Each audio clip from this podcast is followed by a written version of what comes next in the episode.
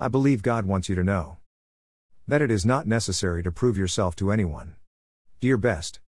That's all you can ask of yourself.